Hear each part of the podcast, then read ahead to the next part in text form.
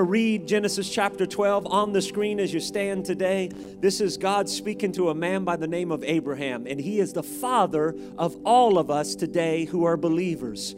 And here's what he says to him. Now the Lord said to Abram, get out of your country, away from your family, and away from your father's house, to a land I'll show you, and I'll make you a great nation, and I'll bless you, and I'll make your name great, and you shall be a blessing. And I shall bless those that bless you, and I will curse him who curses you. And in you, all the families of the earth shall be blessed. Because of him, you're blessed. So we're going to talk about the God of commitment today. God's commitment to you is not because of you. It's in spite of you. And I believe you'll never have a commitment with God until you realize God's commitment to you. And he overwhelmed us with a full committed apprehension, uh, a full committed issue that he already settled long before you came on this planet, because God is truly committed to you, his very own. Father, thank you today for your word. It is a lamp and it's a light. And let every word that Joey says fall to the ground, and every word that comes from you penetrate our heart and change us. And Lord, help us to realize that you are committed to us in spite of us. In Jesus' name, and all God's men and women said, amen. Amen. Now turn to your neighbor and say, you're good looking, and go ahead and sit down. And then turn to the other one and say, you too, you too. Would you give the worship team one more round of applause this day? We thank you, worship team.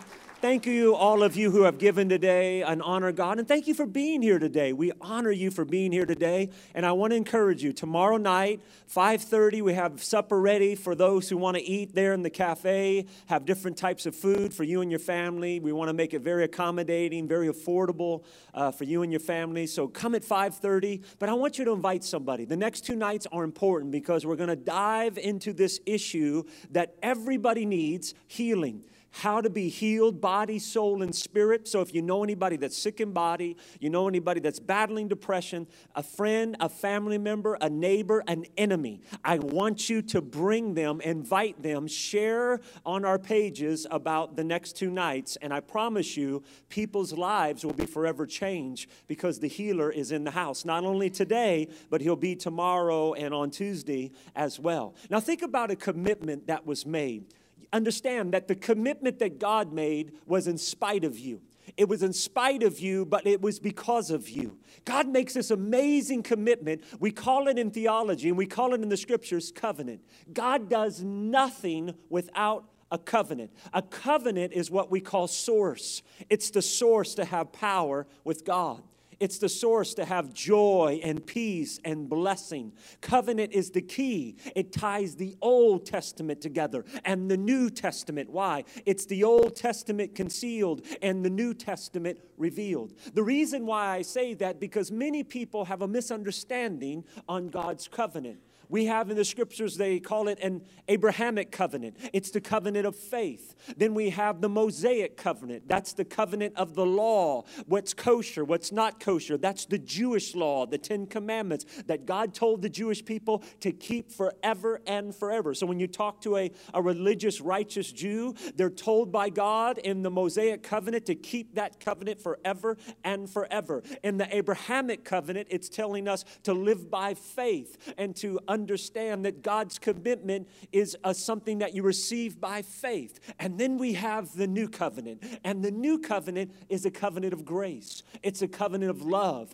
It's a covenant of mercy. It's a covenant of acceptance. But nothing, do, nothing God does without this expression of a commitment, which we call covenant. Everything you have is a product of covenant, filled with the Spirit, power, anointing, the good things, salvation. It's all because of this commitment that God has made. Now listen, because if Abraham is the father of all who believe, then you've got to understand what Abraham did, because we need to do what Abraham did to receive what Abraham received. God makes this commitment to Abraham, and he wants to show something.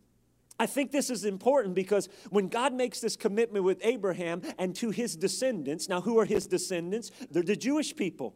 It's the, it's the people called Jew. It's where we get the word Judah, the lion of the tribe of Judah. Judah means praise. That's where you get the word Jew. And now we have the Jewish nation coming out of Abraham and his descendants because God wants to do something. I believe that God is showing something through this race of people, the Jewish people, this, this demonstration that Jehovah God and the, the people that serve the little gods, there is a difference. That those who serve Jehovah God, the God of Abraham, the God of Isaac, and the God of Jacob, will have a distinct difference than those who serve the little g gods of the world. So God's doing something here that I think is important because now in the New Testament and the covenant of grace, he does something for us to be on display. But think about this for a moment. God showing Abraham and to his descendants, he's showing the ungodly that people who honor God, they get blessed above all others. God is saying to people through these through these people that were slaves, that were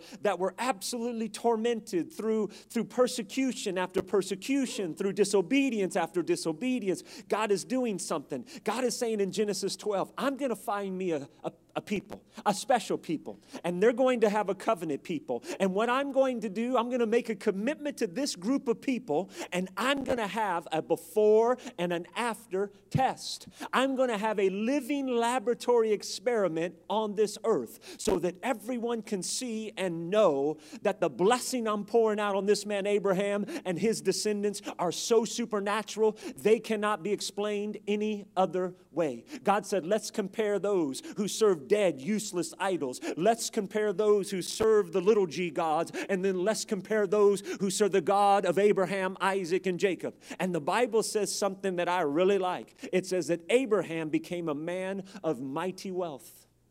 Not only wealth in heaven, but wealth on the earth. It means he had stuff, which tells us we can be friends of God and have great wealth, but not letting that wealth have us. Now, let's meet this man by the name of Abraham because the scriptures call him the father of all who believe. Abraham is something amazing because we, we compare this situation of this, this commitment. We have to compare it with what Jesus did because David said something in Psalms twenty-five fourteen that's amazing. He says, God's secrets he will show to those who walk in a covenant.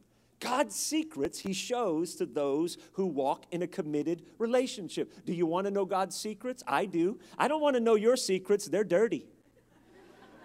I want to know God's secrets because God's secrets reveal things. That's why the scriptures call him the revealer of secrets. Revelation chapter nineteen, it shows us something. Do you want to know God's secrets? Do you want to know his revelation? I do. Then we need to learn about the God of commitment. There are three types in the scripture. There's a blood covenant that's eternal and it's unbreakable. There's a salt covenant, which in the scripture is a covenant of loyalty. I've often said that you're not loyal until you had an opportunity to be disloyal. And when you have an opportunity to be disloyal and you refuse to be disloyal, that's when loyalty and honor truly come. It's a culture of honor, and it's it's spirited out of a covenant of loyalty. Then there's some weird covenant in the Old Testament called a shoe covenant. I think a woman made that one up. It's the BOGO, buy one, get one. Boaz used it when he married Ruth. And I think every product and blessing we have from God comes through a commitment that God has made. We do not make it, God has made it. I think that's important because in this blood covenant in the Old Testament, you have to know what happens. First, the, the parties that are making this commitment together, they're, they're, they come together, they split the animal in half, they literally cut it in half, they, they walk by the way of a figure eight. I'll talk about that in a moment. But they walk by the way of the figure eight and they recite the contents of the vow uh, are, are the commitment. This is the commitment and this is the commitment. Then there's an exchange of names in those days. Abram was changed into Abraham. Then there's a covenant meal. You and I know it in Christian community as communion. Jeremiah thirty-four eighteen says, I'll give the man when they transgress my covenant. They'll cut the calf in half and pass between the parts thereof, and I will answer them and show them mighty things. Genesis fifteen, something amazing happens. Abraham received the title deed to Israel from God. He received it through a blood covenant. It was unconditional. It was unbreakable. unbreakable. It was not dependent upon Abraham's faithfulness. It was only dependent upon the faithfulness of God. Aren't you glad? Why is that important? Because if Abraham's the father of all who believe, then God's commitment is not dependent upon our faithfulness. I'll do this, I'll do that. It's dependent upon his faithfulness, so he gives us freedom and grace. That gives people like us who are messed up liberty. It gives us freedom. It gives us an opportunity to grow close to God when we mess up and when we blow it. It gives us an opportunity. It's not dependent upon our faithfulness. It's dependent on his commitment toward us. That means your works are not going to get it done. Your lack of works or your abundance thereof of works. We're not saved by works, but we're saved to do work. Not the work of man's hands, but the work of the kingdom of God. I want you to know that. So let's meet the man Abraham. If the scriptures call him the father of all who believe, then who was he? Abraham. The scriptures tell us an amazing insight about this guy, that he looked for a city whose builder and maker was God, and he looked for it with absolute faith. Abraham is the father of the nation of Israel. And the reason why I say that, because you have to have Judaism for Christianity to exist, but you do not need Uh, you have to have Christian, uh, Judaism has to exist for Christianity to have validity, but it doesn't work the other way. So if he's the father of all who believe, this is the foundation of what we believe. So think about that for a moment. Some of you are thinking, that's deep. I know, isn't it? It's the foundation of what we believe. Abraham, he looked for this city whose builder and maker was God. God called him a friend. Abraham, who adored God, and he obeyed God to the only, to this dramatic conclusion where he takes his only son, Isaac, he ties him up, he takes him to an altar, and he literally ties him, and he's ready to thrust a razor-sharp dagger in his chest to prove his fidelity and faithfulness toward God.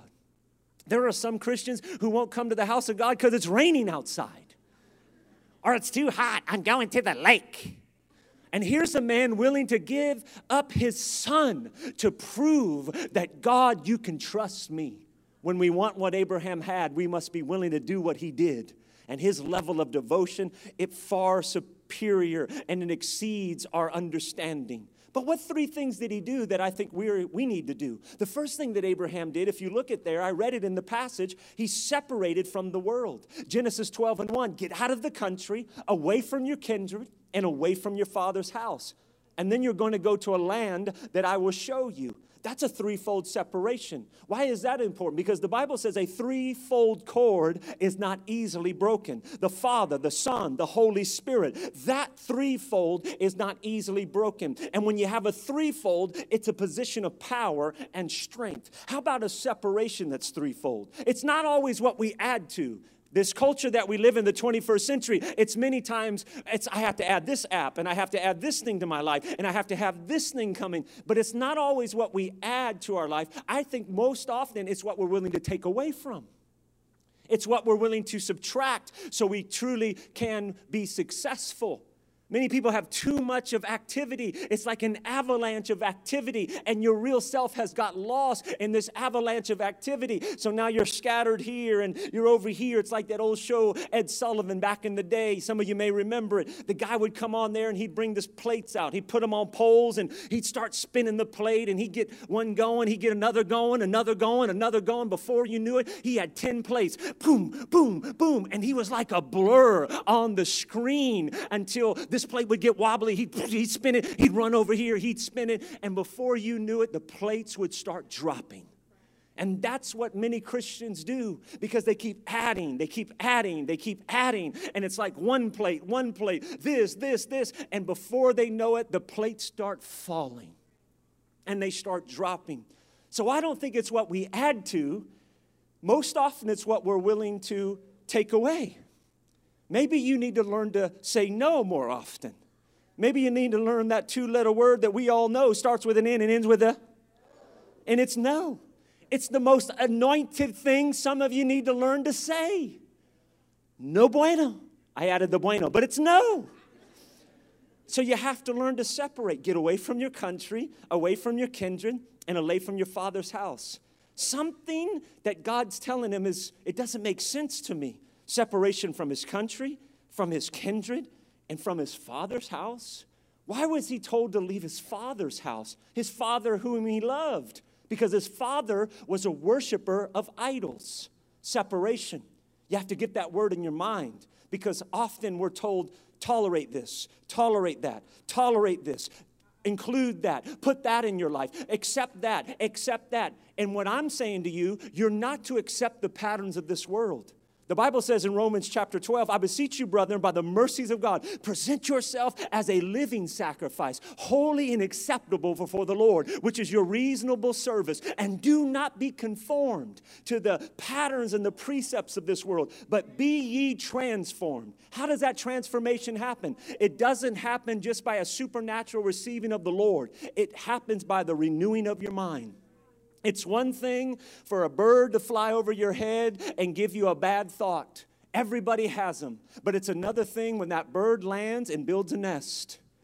And when it starts to build a nest, that nest starts to, starts to get stinky, and stuff begins to get infiltrated in your system. It's like some of you and your phones. You live and die by your phone. You never turn your phone off. It's by your bedstand. You use it as your wake-up call. But most of you don't realize that that phone has to be turned off every now and again so it can reboot. And there's things on your phone called updates. And if you're like me, if it says update, I push later, comes back on, and I push later, and I push later, and then my phone starts jacking up, and I say, what's wrong with this stupid phone?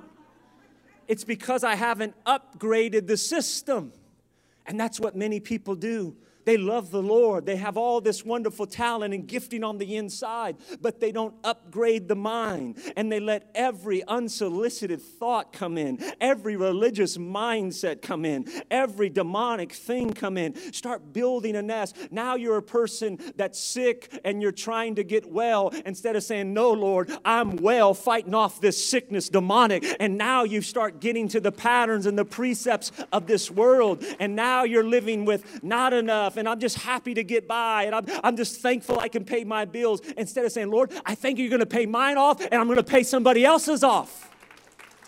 That's a transformation of a mind.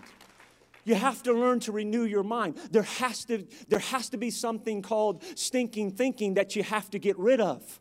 Because if we're not careful, we let the, the cares of this world, the patterns, the precepts of this world start to sink in. We believe them, and we become them. It's like that circus master. He took a pole and he chained the back of a baby elephant, and he put that pole in the ground strong and down deep, and that baby elephant would pull on the chain. He would pull on the chain, and he would pull on the chain, and he could never break the chain. Well, the baby elephant grew. He was huge. He was gigantic. You say, well, what happened, Joey? He broke the chain? No. He stopped pulling, because he got it in his mind that he couldn't break that chain any longer. And that's what many Christians do.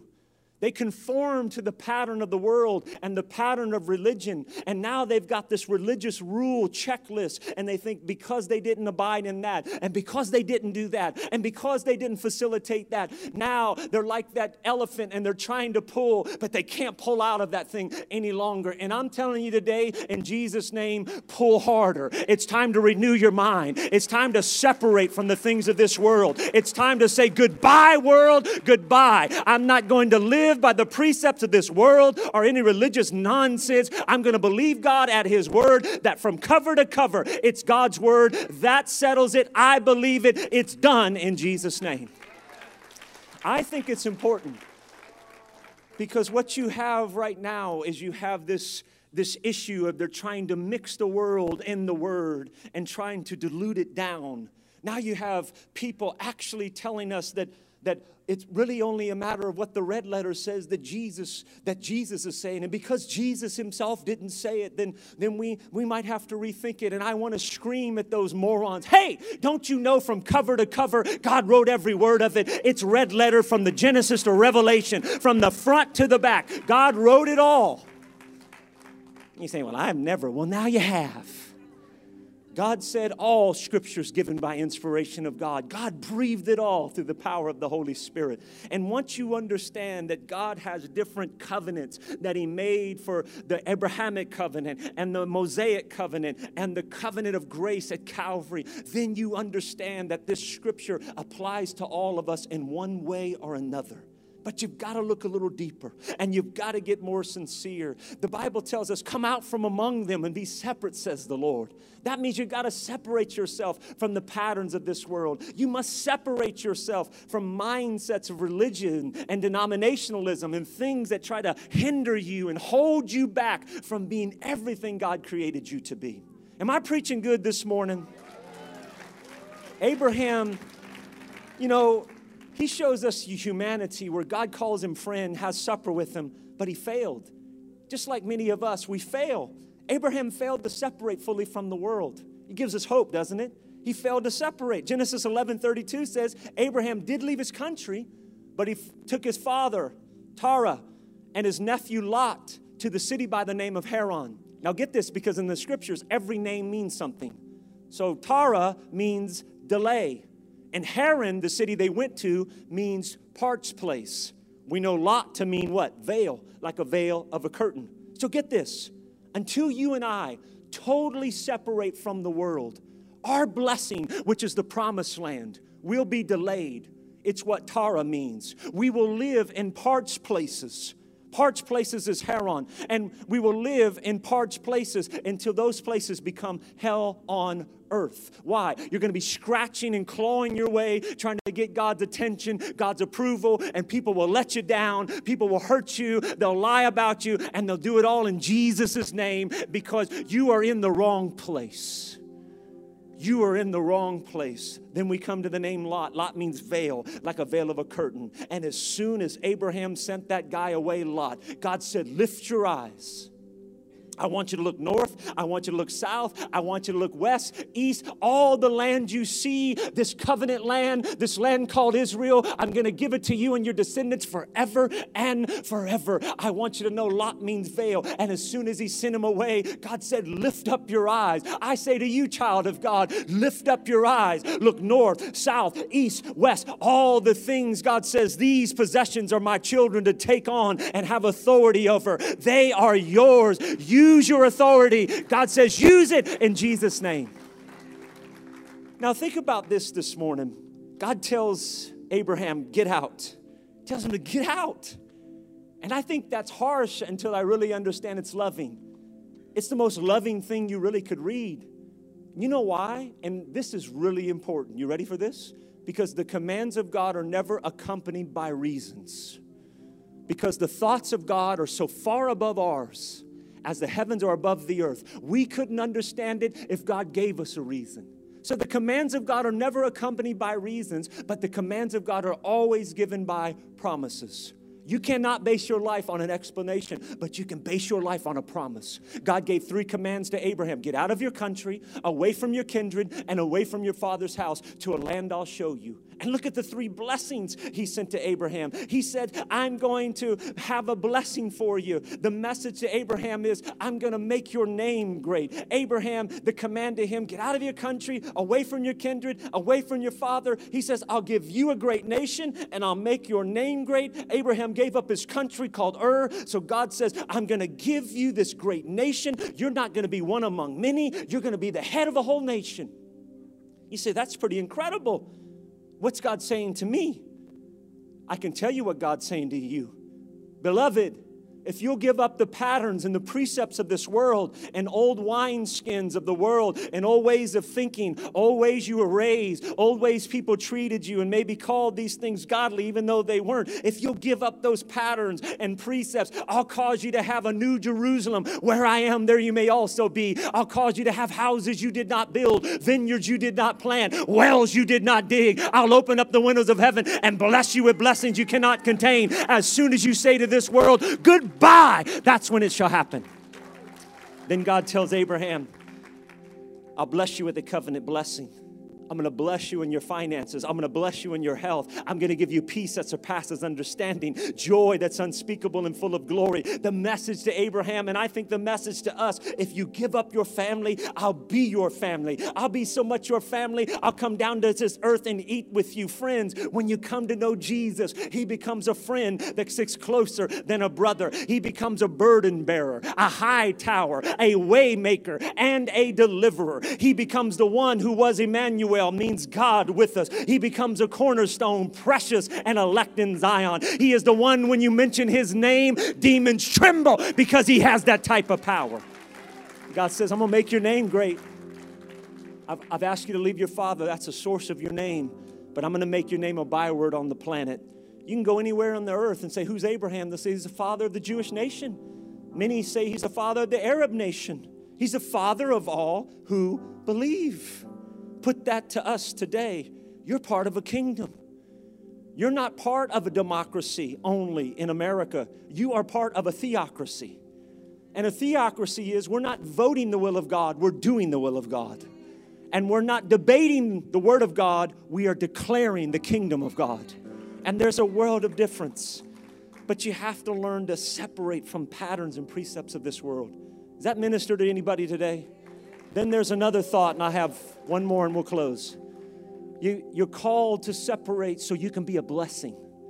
Because many times you cannot give what you do not have. People can't give what they do not have. You cannot give joy if you don't have joy in your heart. You can't give a smile if that smile is not in your heart. You can't give finances and abilities to bless people if you are broke, busted, and disgusted. You cannot give what you do not have. That's why he tells Abraham, and I believe God's telling us today, I'm going to bless you so you can be a blessing. And I think the, the acceleration of many people's blessing is determined on what they'll do with each and opportunity they were given. Each and every opportunity you're given to, to be a blessing, to help. Especially in the church. I mean, I don't want to put rules and regulations on people, but it amazes me. So many people, they see the needs, the cleanup, the help, and they just walk right on by. If we had to pay everybody to do everything in the church, the church would go broke first day because many people don't give a dime. The majority of the church doesn't give a dime. But more than giving money, we can give our lives. And in the result of that, we become a blessing to others. And I think the miracle that you're needing is really dependent upon the miracle you're going to be. The miracle that you're needing. I need a miracle in my body, Joey. I need a miracle in my finances, Joey. I need a miracle in my health, Joey. Then why don't you go and be somebody else's miracle? Go pray for somebody in the hospital. Go, go bless somebody with, may, you may not have a lot of resources, but it, it, just something to help bless somebody. Maybe you can't do everything, but you can surely do something. And that's what we're called to be, a blessing. But we're also called to separate to worship. The scriptures tell us that Abraham, he went east to, he went east to Bethel, and he built an altar unto the Lord there at Bethel. There was no altars in Ur. There were only idols there. There was only an altar in Bethel because the word Bethel means the house of the Lord. That's what David said in the book of Psalms. He said, I was glad when they said unto me, let us go into the house of the Lord. Why? Because this is the place of prayer. This is the place of power. This is the place where the stains of the soul get removed by the blood of the Lamb. This is the place where marriages get healed. This is the place where joy and peace come for discouragement and depression. This is the place where lives come ignited with the purpose and power of God. This is the place where lives get ignited for God's destiny to explode over over them and over generational lives. I think this is the greatest place and the greatest health spa on planet Earth. It's the house of the living God, and we need to be excited about it. I really do. I don't think church should be a place where people just come and like sit there, and when they stand and they worship, they just stand there like wooden Indians. And then they go to these crazy games. They spend hundreds and hundreds of dollars to go to these professional teams, and they scream like Comanches, just ah! Just a guy or a girl running down the court with a bag of hot air, ah! Painting their faces. You want to talk about fanaticism? I mean, some people, they got these huge bellies and they're painting them. because they love their sports team. Then they come to church. I, I wish we had more worship. Come on time. Starts at eleven, not eleven thirty. Come on time. You want more preaching? Don't tell me that, because I'll go for days. So don't, be careful. One, go, pastor. The Bible says, be devoted one to another in brotherly love, giving preference one unto another. He went east to Bethel. He built an altar there. It's a place of worship. We're called to be worshipers, that our, our lives would be exciting, that people would want what we have. Do people look at you and say, I want what you got? Or do they look at you and say, oh, good. They should want what we're, what we have. We shouldn't try to impale it on them and force it on them and say, because you're living this way and because you're living that way, you're not right with God. Who are we to do that? We're to be examples of the grace and glory of God. I'm to be an example of His glory and the health and strength of the Lord. I am not here to put upon my prejudice and call it holiness. I'm here to tell you God's for you. He's not against you. God says, I'm calling out worshipers who will worship me in spirit and in truth. God's calling us to be people of excellence.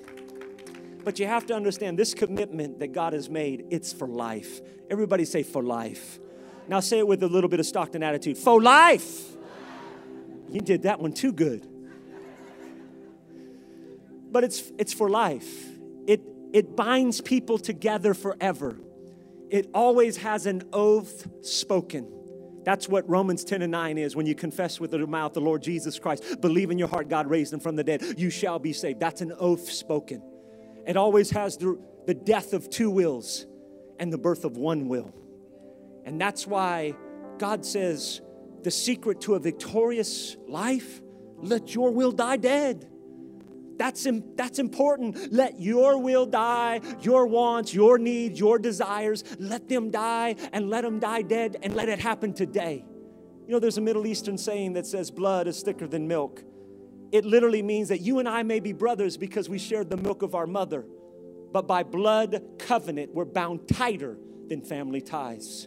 I like that because that means to us as believers that Jesus is a friend that sticks closer than a brother. How can He stick closer than a brother? I can tell you how. By blood. By blood. Every believer that's born in the body of the Lord Jesus Christ only comes through the blood sacrifice of the cross at Calvary. We are one. We are brothers and sisters in the name of the Lord Jesus Christ. It is not possible to be separated by wealth, power, position, race. We are one in the body of Christ. That's why Jesus prayed in John seventeen. Lord, I wish, Father, I wish they were one as you and I are one, so the world would know you were sent by me. The flip of that logic, when we find ourselves divided, bickering, talking about one another, devouring one another in the body, just letting our, our words be unrestrained, it's a testimony to the world that we don't have the real deal. And I think there's a world of difference, and this is so important, between a person that's saved and a person that's free. Because if you call on the Lord, you're saved. But many people aren't free. And here's the, here's the biblical understanding of that. Every Christian saved walks in relationship one way or another. But there's a difference between being a Christian, which is saved, and walking in a covenant relationship. Here's how we know. Every disciple is a Christian, but not every Christian is a disciple. Because a disciple hints the word discipline.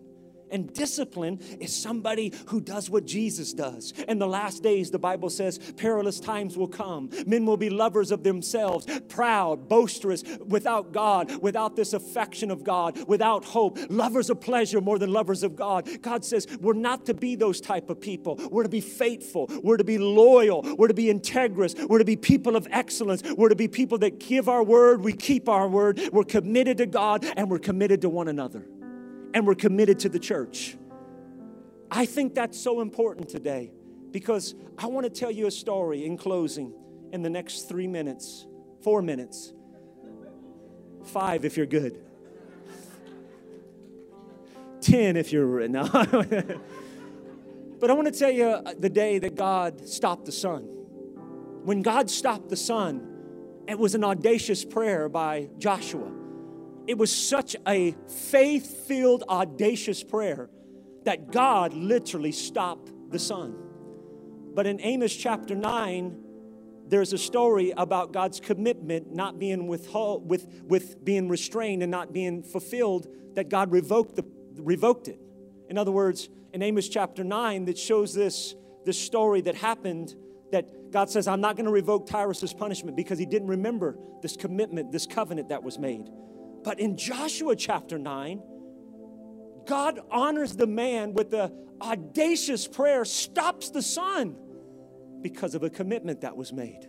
There's a world of difference. And I think that's important because many of us want the prayer that stops heaven and earth.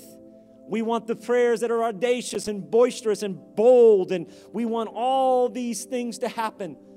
But they really, if you look at the details, why it happened, because of a commitment. This is the story of Joshua chapter nine. I'm going to say this real quickly. Joshua is marching his way with Israeli army, and they're taking out every territory as they're moving toward the promised land, their spiritual home and inheritance. And they're taking out every tribe and army as they go. No longer a nation of slaves, now they're warriors. And the Gibeonites are next for Joshua and the crew to take out. So the Gibeonites know that defeat is upon them, so they enter into a conspiracy. They say, how can we stop these, these Jewish people from destroying us? So they enter into this vast charade. They put on old clothes, old sandals that were ripped and torn, the scriptures say. They get moldy bread, and they come staggering over to the camp of Joshua. And they say, we're from a long way off. We need protection. Would, would you make a covenant with us and commit to us that you will protect us? Joshua didn't check them out. He made a commitment to them, a covenant with them. And as soon as the animal was cut in half, as soon as they walked by the way of the figure eight, as soon as they sat down for the meal and exchanged the vow and ate the meal, they looked at Joshua and said, hey, F Y I, we're local. We're the next tribe over the hill that you guys are going to take out. But now you can't touch us because we're in covenant together. Joshua has a problem. God sent him to wipe out the Gibeonites. Now he's in covenant with these liars. So God does what every good man and woman should do.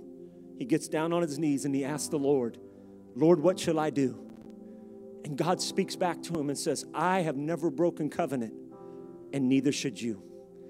I think that's important because keeping your word with somebody who's honorable, that's good when that happens. But how about holding your tongue when somebody betrays you? Holding your peace when they maligned you, talked about you and your family, talked about your ministry, talked about your church, said all hurtful manner of evil about you. How about holding your peace, keeping a commitment, even though it's a sorry lot you're keeping your commitment with? And here's the end of the story. Joshua went down with Israel and marched and took out the, the army that attacked the Gibeonites because another tribe declared war on them. And Joshua had the audacious prayer of faith and commanded the sun to stand still, and it did. Not to fight for Israel's sake, but to fight for the Gibeonites, filthy liars. What's the point? The point is God keeps his commitment even if we don't. I love that. I love it. Can we stand together all over the building? Let's go to the last covenant. I talked about the Abrahamic covenant. I mentioned the Mosaic covenant, which is the covenant of law. I didn't give you detail about it, but that's what many Christians try to get back to, elementary law, when God says, stop with the elementary games. I want you to go deeper in my grace. That's important, by the way, because many people think they're going into a deep study of law, and they find out they're living in legalism. When God says, listen to this covenant I've made. Let's go to this one. This covenant is the one at Mount Calvary. Just for a moment, let your eyes fall shut all over the building, because I want you to go with me in the theater of your mind. I want you to see Calvary. I want you to go to that day that Jesus died. The hill is covered with Roman soldiers, and at the base of the cross is the weeping mother of Christ. The disciples have scattered in Terah. The clouds have become blacker than a thousand midnights. It has become darker than dark. Why? Because God dwells in the thick darkness. Why? Because the book of Kings says he dwells in the thick darkness. Because the God who made that thick darkness for Abraham when he made the covenant in Genesis and gave him the land is come then, and he's coming now, and he's making a covenant, a commitment with his son. And the father says to his son, what are the contents of the covenant you and I are to make today? And Jesus says, Father, let their sins be blotted out. Let their sins be buried in the deepest sea, never to be brought against them anymore. Let their sins were like scarlet. Make them as white as snow. And the Father says, done. What else do you want, my son, in this covenant? And Jesus said, Father, let the veil of the temple be torn top to bottom. No longer there to be castaways. Let them have boldness to the throne room of grace to come to you. And give them my name and let them be known this day as my people. And the Father says, done, done. What else, my son? And Jesus says, this day, they're to be members of the royal family. They're to be kings and priests and queens unto God. They're no longer to be cast out in aliens. What they lost in the garden, I'm going to give it back to them now. I'm bringing in the Gentiles, that's the non-Jewish people, and grafting them into the olive tree and give them all the blessings of Abraham. And the Father says, what else, my son? What else do you want? And Jesus said, Satan and his kingdom are to be defeated forever. And the church is to receive the keys of death, hell, and the grave. They're to have power over demons and disease. They're to have power over principalities and darkness. And the Father says, done, son. What else do you want? And Jesus says, Father, I want you to give him eternal life for death. I want you to give him health and healing for sickness and disease. I want you to give them hope and happiness for depression and shame. And Jesus says, Father, let them be known this day as my people, as a covenant people, as a loyal people, a faithful people, who love not their lives unto the death. I want you all to look at me now. And in the darkness of Calvary, the Father and Son stood in the blood of the Lamb, and the blood, and the Son cried, it is finished. It's finished. He didn't say, I am finished. He said, it's finished. Friends, all the scars on Jesus healed, except the scars on his hands. When the disciples were on the road to Emmaus and they asked, who is the one with us that speaks such profound truth? And they went to the house and they broke the bread. They saw the scars and they knew he was the Son of God. They knew he has risen from the dead. How is Jesus going to be recognized when he comes back for you and I? Zechariah says, and how will he be recognized by the Jewish people who have kept that Mosaic covenant for generation to generation? The book of Zechariah tells us, they'll see him whom they've pierced, and they'll weep as one weeps for their only son. The scars will be there. Never underestimate the power of your scars. They're testimonies of the stars.